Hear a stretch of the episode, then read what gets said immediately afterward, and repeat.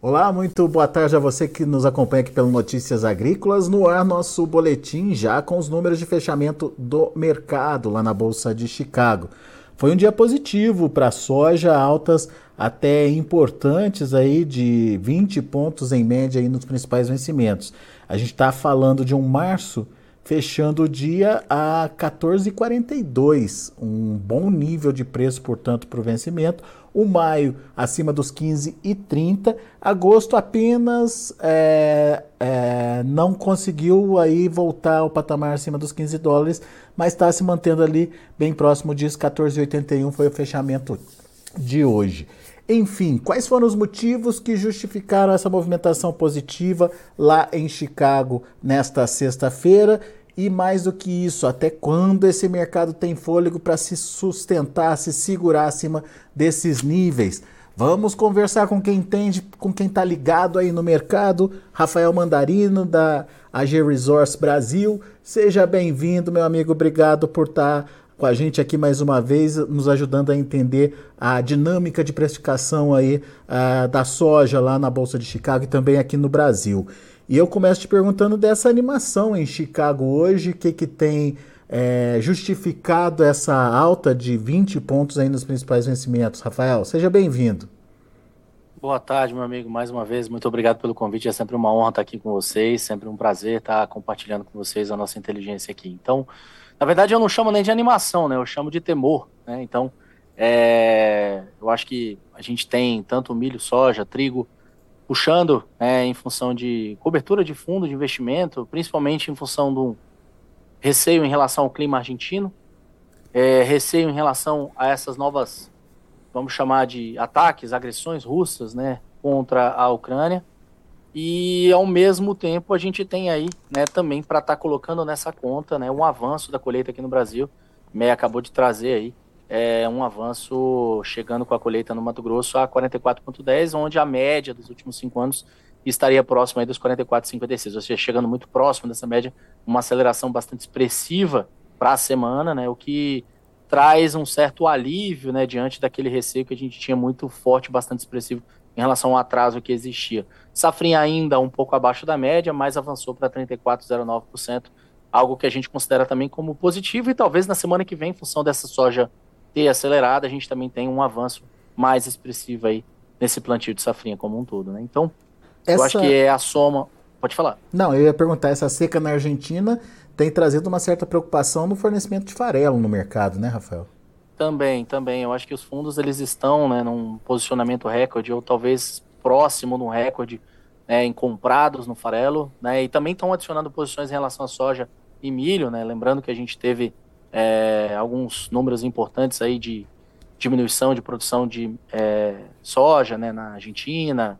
Tivemos aí alguns ajustes em relação aos estoques é, de milho na Ucrânia, né? O mundo como um todo perde estoque né, final de milho, perde estoque de soja, então isso traz um certo é, é, ajuste, né? E eu acho que é, depois do Goldman, né, semanas anteriores terem falado positivamente em relação a commodities, a gente teve algumas liquidações para trás, mas de novo volta para o radar, pelo menos num curto prazo, né? A gente vê aí algumas posições um tanto quanto compradas, aproveitando e trazendo também força, né? Nas médias é, e fazendo com que a gente veja é, um pouco de suporte nesse Chicago, mesmo diante dessa safra recorde aqui no Brasil, é, que a gente vai estar tá entregando, é, principalmente agora acelerando a partir de 15 de fevereiro, meados de 15, 20, final de março aí, chegando com uma quantidade bastante expressiva de soja para esse mercado. Pois é, mas daí você vê isso como um ponto negativo para os preços lá em Chicago?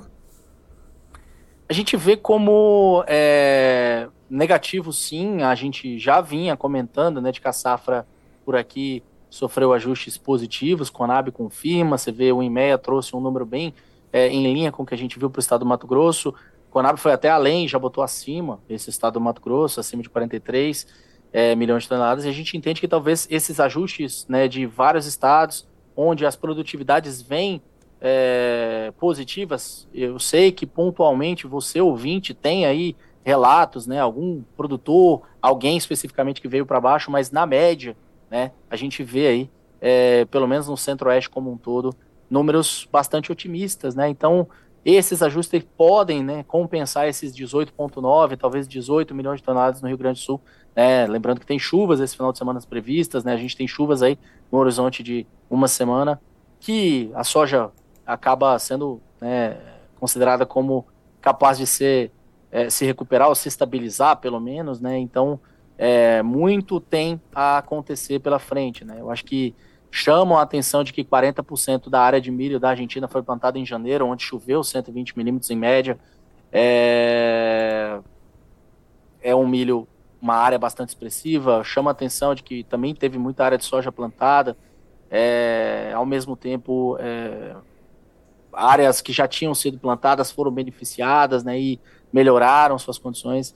E vai depender muito dessa continuidade né, de, de, de das próximas semanas, os próximos 30 dias, vamos falar assim, para essa estabilização desse número e a confirmação desse número argentino, para a gente conseguir realmente é, deixar de ter alguns rumores de curto prazo altistas aí para o processo. Agora, obviamente que é, se não tiver chuva, se tiver mais quebra, a gente pode ter novas oportunidades para frente. Agora, lembrando que os outros componentes não têm ajudado, não têm trabalhado tão a favor aí das diferentes praças aqui no Brasil. Apesar de que o dólar deu uma certa recuperada da, daquele susto que ele deu abaixo dos 5, né, recentemente, mas é, hoje foi um dia de baixa, né, então é. não ajudando. Já já a gente vai falar aqui do mercado interno, mas antes disso eu queria entender esse seu raciocínio. Chegada da safra brasileira, mais uma estabilização da safra argentina, é, esses dois fatores juntos podem é, romper esse nível de sustentação que a soja encontrou aí no, nas últimas semanas dos 15 dólares, Rafael? Ao nosso ver, sim. Ah, é?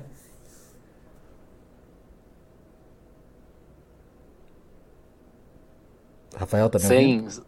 Tô te ouvindo. Sem deixar esse silêncio é, pois é, ficou, ficou um silêncio no ar aqui. É, mas, na verdade, ao nosso ver, sim. Eu acho que as oportunidades o produtor teve várias oportunidades para trás nesses níveis atuais, onde o prêmio estava melhor, onde o câmbio estava melhor para fazer suas vendas. Ele está tendo um Chicago positivo, mas a ideia é que é, talvez também por a gente ter tido né, uma compra aí no, no Golfo Americano também de soja, isso fez com que tivesse um pouco mais de suporte. Chegando a esses níveis agora, é, a China acabou comprando, a gente entende que a China talvez esteja comprando os Estados Unidos agora para recompor reserva, né? Isso também trouxe um pouco de burbúrio para o mercado é, e talvez trouxe um pouco mais de aceleração. Mas eu entendo que a bola da vez é Brasil, bola da vez é América do Sul, bola da vez é essa definição que vai acontecer agora para Argentina, Brasil, somado quanto de soja a gente vai inundar esse mercado. É, e o Brasil está bastante promissor. Inevitavelmente sai demanda dos Estados Unidos e se foca aqui na América do Sul. Exato. Isso pesa Chicago e, portanto, você faz esse alerta sobre a possibilidade de perda dos 15 dólares por bushel. Eu acho que o produtor que está lento em vendas e não está é, entendendo que é, o fundamento como um todo do quadro de oferta e demanda mundial, e lembrando que a gente também começa aí com uma projeção de um março, já nosso meteorologista vem batendo na tecla conosco de que temos um El Ninho, mesmo que enfraquecido, começando, a gente tem aí os modelos apresentando uma probabilidade maior desse El Ninho, e El Ninho é favorável para os Estados Unidos. Eu acho que soma nessa conta também, mundialmente falando, como você coloca, eu não tenho back-to-back, é, -back, pelo menos é, ano contra ano, desculpa, é, safras na União Europeia onde eu vejo uma perda substancial de produção né? Ou seja, eu não tenho, o ano passado a gente perdeu, pelo menos no histórico, nos últimos 20 anos, eu não tenho safra contra safra tendo uma perda tão significativa, né? Então, a gente deve ter uma União Europeia positiva, é, pensando em 23, 24, tenho uma projeção otimista em relação à produção americana, tanto de soja quanto de milho, né? E por mais que haja um questionamento de quanto de Ucrânia e de Rússia, como a União Europeia recuperando os patamares de produção, e a gente tendo os Estados Unidos produzindo bem com essa nossa safra por aqui, eu lembro que alguns meses atrás, né, semestre talvez atrás, a gente comentava é, no meio de 2022 aí, é, que a gente tinha passado bem próximo de uma possível crise alimentar mundial e eu precisava de duas a três safras para começar a mudar esse cenário. E essa é a primeira, próxima safra americana é a segunda. Né? Então, a gente está bem na janela de definição e ajuste disso. E o Brasil vem confirmando né, o seu protagonismo, vem confirmando a sua fatia de participação nessa recuperação de oferta.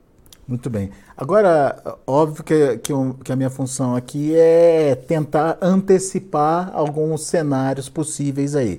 Logo, o mercado vai começar a especular é, o plantio da safra americana, o que de fato vem de soja, o que de fato vem de milho, é, sendo esperado lá nos Estados Unidos.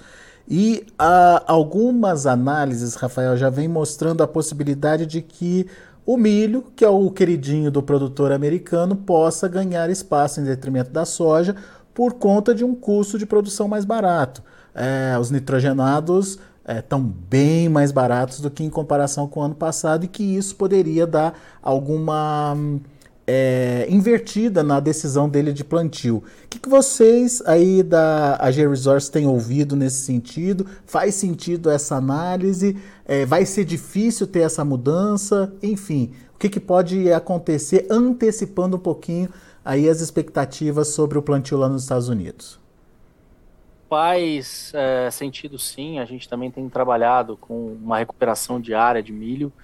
É, sim, é, na perspectiva do custo, um pouco melhor do que o que a gente teve na última safra, né, e o produtor também não tão incentivado com a precificação de soja que se projeta, por exemplo, olhando para um novembro lá na Bolsa de Chicago, trabalhando aí na casa abaixo dos 14, né, 13,80, 13,79, é, ou seja, não favorecendo tanto quanto a gente teve um favorecimento em relação à safra passada. Então a gente está trabalhando sim com uma possível queda da área de algodão por lá, é, um, um incremento de área de milho e talvez uma estabilização, uma leve queda em relação a essa área de soja, mas é, com anos de alninho, com um aumento de produtividade, uhum. isso pode ser compensado, fazendo com que a gente tenha uma boa produção de ambas as commodities por lá.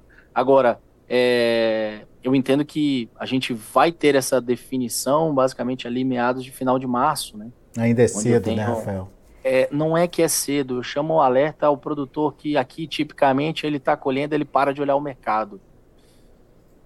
É um momento que, é, já sabido disso, a gente tem precificação boa, eu tenho um preço favorável, né? o produtor ele tem chance de fazer a sua defesa, né? a gente tem aí até é, comentado sobre a próxima safra, né? e tem já faz, feito algumas definições é, em relação à próxima safra aqui é, com os nossos clientes é, de consultoria. E é, eu entendo que há é, é, uma, um risco né, desse produtor estar tá esperando essa definição para assumir né, o seu posicionamento, ou fazer head, ou tomar algumas estratégias. Existem várias, são inúmeras, né, e eu acho que o produtor ele precisa cada vez mais estudar esse mercado. Né? Não são anos eternos de bonança, não são anos eternos de preços maravilhosos e eu acho que vai deixar um tempo longevo para a gente ver aquela soja guará tanto se falava, né? Então, é, pois é. é. agora realmente a gente está ainda num sentimento baixista. É, é, e isso é importante que você está dizendo, porque cada produtor tem a sua estrutura, a sua infraestrutura, tem a sua forma de entregar, para quem entregar, o momento de entregar, enfim, varia muito de produtor para produtor. Mas quem está muito atrasado na comercialização está correndo um risco importante aí, não, Rafael?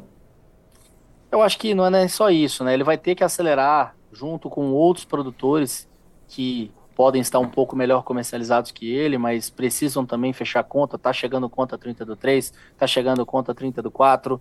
Ele precisa estar tá capitalizado nesse momento, ele precisa pagar o banco, ele precisa pagar fornecedor, né? E passar a régua e, obviamente, também já fazer investimentos em relação ao safrinha, né? Então, é, quem está pouco comercializado, é, liga pra gente, pelo amor de Deus. Vem conversar. Boa, Rafael. Agora, só entendendo um pouquinho do mercado interno, né? É, a gente tem essa condição até agora favorável para Chicago, mas que pode mudar dependendo do, do, ritmo de entrada aí da safra brasileira nas, nas próximas semanas. É, mas a gente tem um dólar muito oscilante. Ontem, por exemplo, subindo bastante, hoje, por exemplo, devolvendo parte dos ganhos de ontem. E prêmios que derreteram praticamente, literalmente aí é, nas últimas semanas.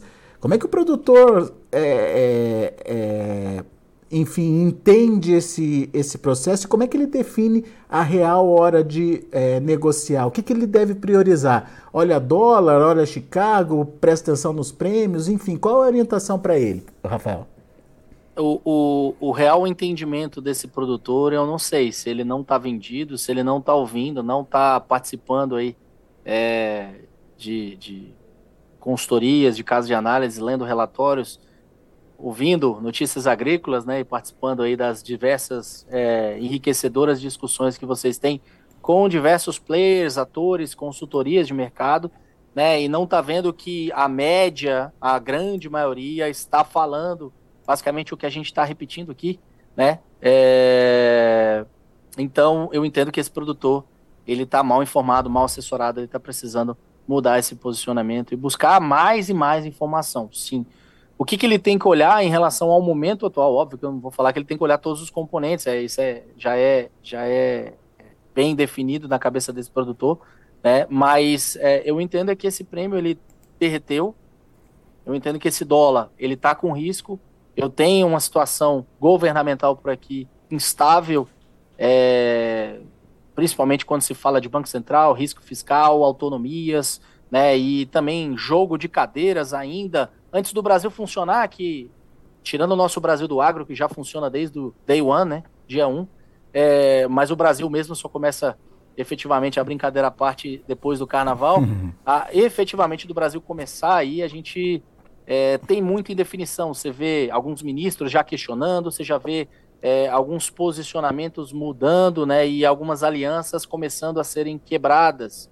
É, muita denúncia, muita burbúrio, muito rumor acontecendo, e ao mesmo tempo uma oposição que me parece que talvez comece a fazer o seu papel mais ativamente, aprendendo até com é, o, o a outra oposição no momento uhum. do governo passado, né, e aprendendo também alguns é, modelos de pressão, né, e caminhos aí que tem que ser feito e vão continuar sendo feitos é, em relação a uma busca de uma estabilidade, não deixando ir tanto para um lado, né, e também não conseguindo puxar tanto para o outro, a gente mantendo é, um nível de diálogo, um nível de democracia como um todo. Então, esse risco cambial ele vai existir, e eu acho que o produtor que está contando do câmbio pode tanto acertar né, um olho da mosca, como pode errar muito feio. Eu não gostaria que esse produtor tivesse é, descoberto e tivesse contando com esse dólar nesse momento. Muito bom. Rafael, tem uma pergunta aqui, até pertinente para a nossa discussão, que é do José Cabreira. Uh, ele quer saber se tem armazenagem, armazenamento suficiente para toda a soja que vai ser colhida. Olha, é, na verdade, não é nem a armazenagem, né? A grande discussão nossa hoje em dia. A gente até estava conversando com parceiros nossos recentemente. Eu acho que é, muita soja do Mato Grosso foi colhida com umidades acima e a minha preocupação é muito em secador. Se a gente tem secador suficiente para esse fluxo de soja que está chegando. É óbvio, a gente vai secar, vai dar jeito de secar, mas o quanto de qualidade a gente pode perder. Capacidade de armazenagem essa discussão ela sempre foi ponderada, mas o line-up está ativo, a entrega no porto está ativa e a gente vai continuar embarcando essa soja porque a demanda ela tem, é, pelo menos aí só China, não falando que o Brasil vai atender total isso, mas só, sozinha China vai comprar 96 milhões de acordo com o USDA, né? Então 96 milhões de toneladas, uma fatia bastante significativa aí de possibilidade do Brasil estar tá atendendo, né? Então, convenhamos, é, é, a grande discussão é quanto rápido tira essa soja seca e entrega no porto. Eu não acredito que o Brasil vai aumentar o seu estoque é, de passagem tão expressivamente é capaz de pressionar aí essa capacidade de armazenagem por aqui, não. Muito bem. Precisamos de mais armazém, claro sim, que sim. sim Precisamos trabalhar melhor sentido, né? isso, né? com certeza. Precisamos também de melhor infraestrutura logística, mas também né, na perspectiva dos secadores é, para otimizar ainda mais as produções. Né? Mato Grosso, você vê produtor, dependendo de onde ele está, o investimento dele é em secador, é em armazenagem e vai continuar acontecendo isso para frente. Boa, Rafael. Muito bom, pessoal no YouTube, obrigado pela participação. Zé Cabreira, obrigado aí pela pergunta. Não se esqueça Valeu, de se inscrever aqui no canal do Notícias Agrícolas, dar seu like, enfim, acionar o sininho aí para ajudar a gente a distribuir melhor as nossas informações também aqui do site. Combinado? E meu caro Rafael, agradeço já a sua participação aqui com a gente. É sempre bom te ouvir, sempre trazendo é, novidades aí para nossa análise. Volte sempre, Rafael. Meu amigo Alexandre, muito obrigado pelo convite. Agradeço toda a equipe Notícias Agrícolas mais uma vez. Estou à disposição e um ótimo final de semana para vocês. Grande abraço, Rafael. Até a próxima. Abraço. Tá aí Rafael Mandarino, a G Resource Brasil, aqui com a gente, analisando o mercado. Três momentos distintos, segundo o Rafael. O atual, incentivado, incrementado aí lá em Chicago, principalmente hoje, especificamente por essa questão da guerra Rússia-Ucrânia, ainda no radar a seca é, na Argentina e a forte demanda por farelo. Três fatores que justificam aí essa é, manutenção dos 15 dólares por bushel em Chicago.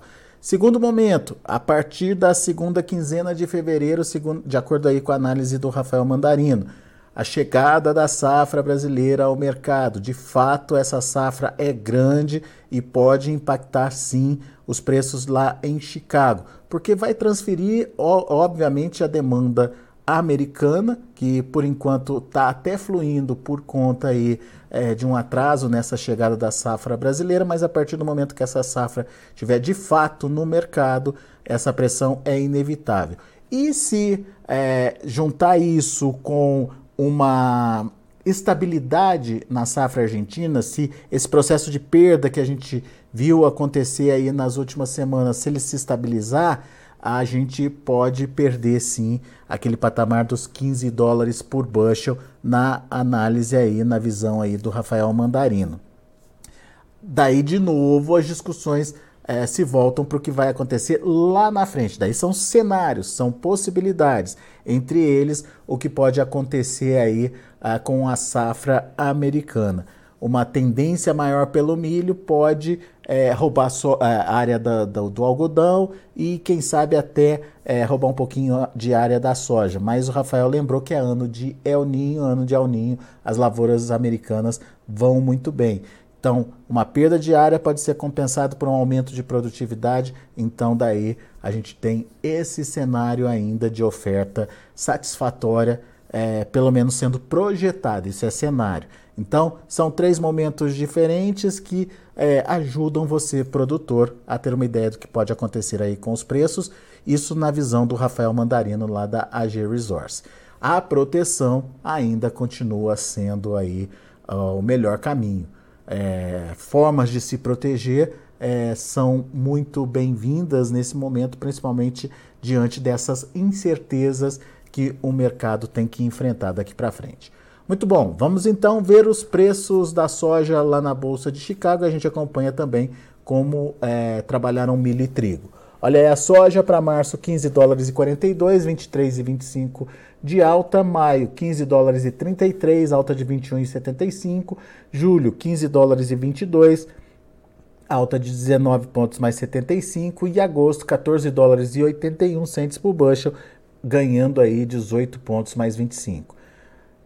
Para o milho, dia positivo também. Março, 6 dólares e 80 centes por bushel, 9,75 de alta.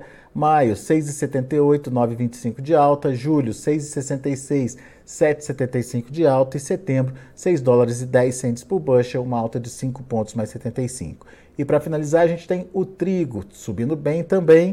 Uh, trigo e milho basicamente influenciado aí por essa questão uh, da guerra Rússia-Ucrânia é, de novo a situação por lá começa a preocupar.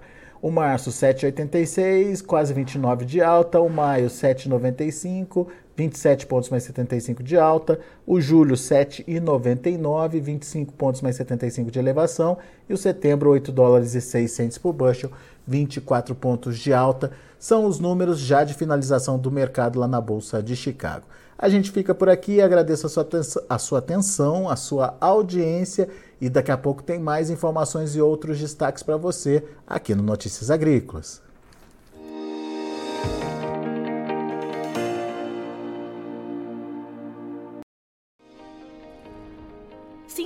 Nossas mídias sociais no Facebook Notícias Agrícolas, no Instagram arroba Notícias Agrícolas e no nosso Twitter arroba Notiagre. E para não perder nenhum vídeo, não se esqueça de nos acompanhar no YouTube e na Twitch Notícias Agrícolas Oficial.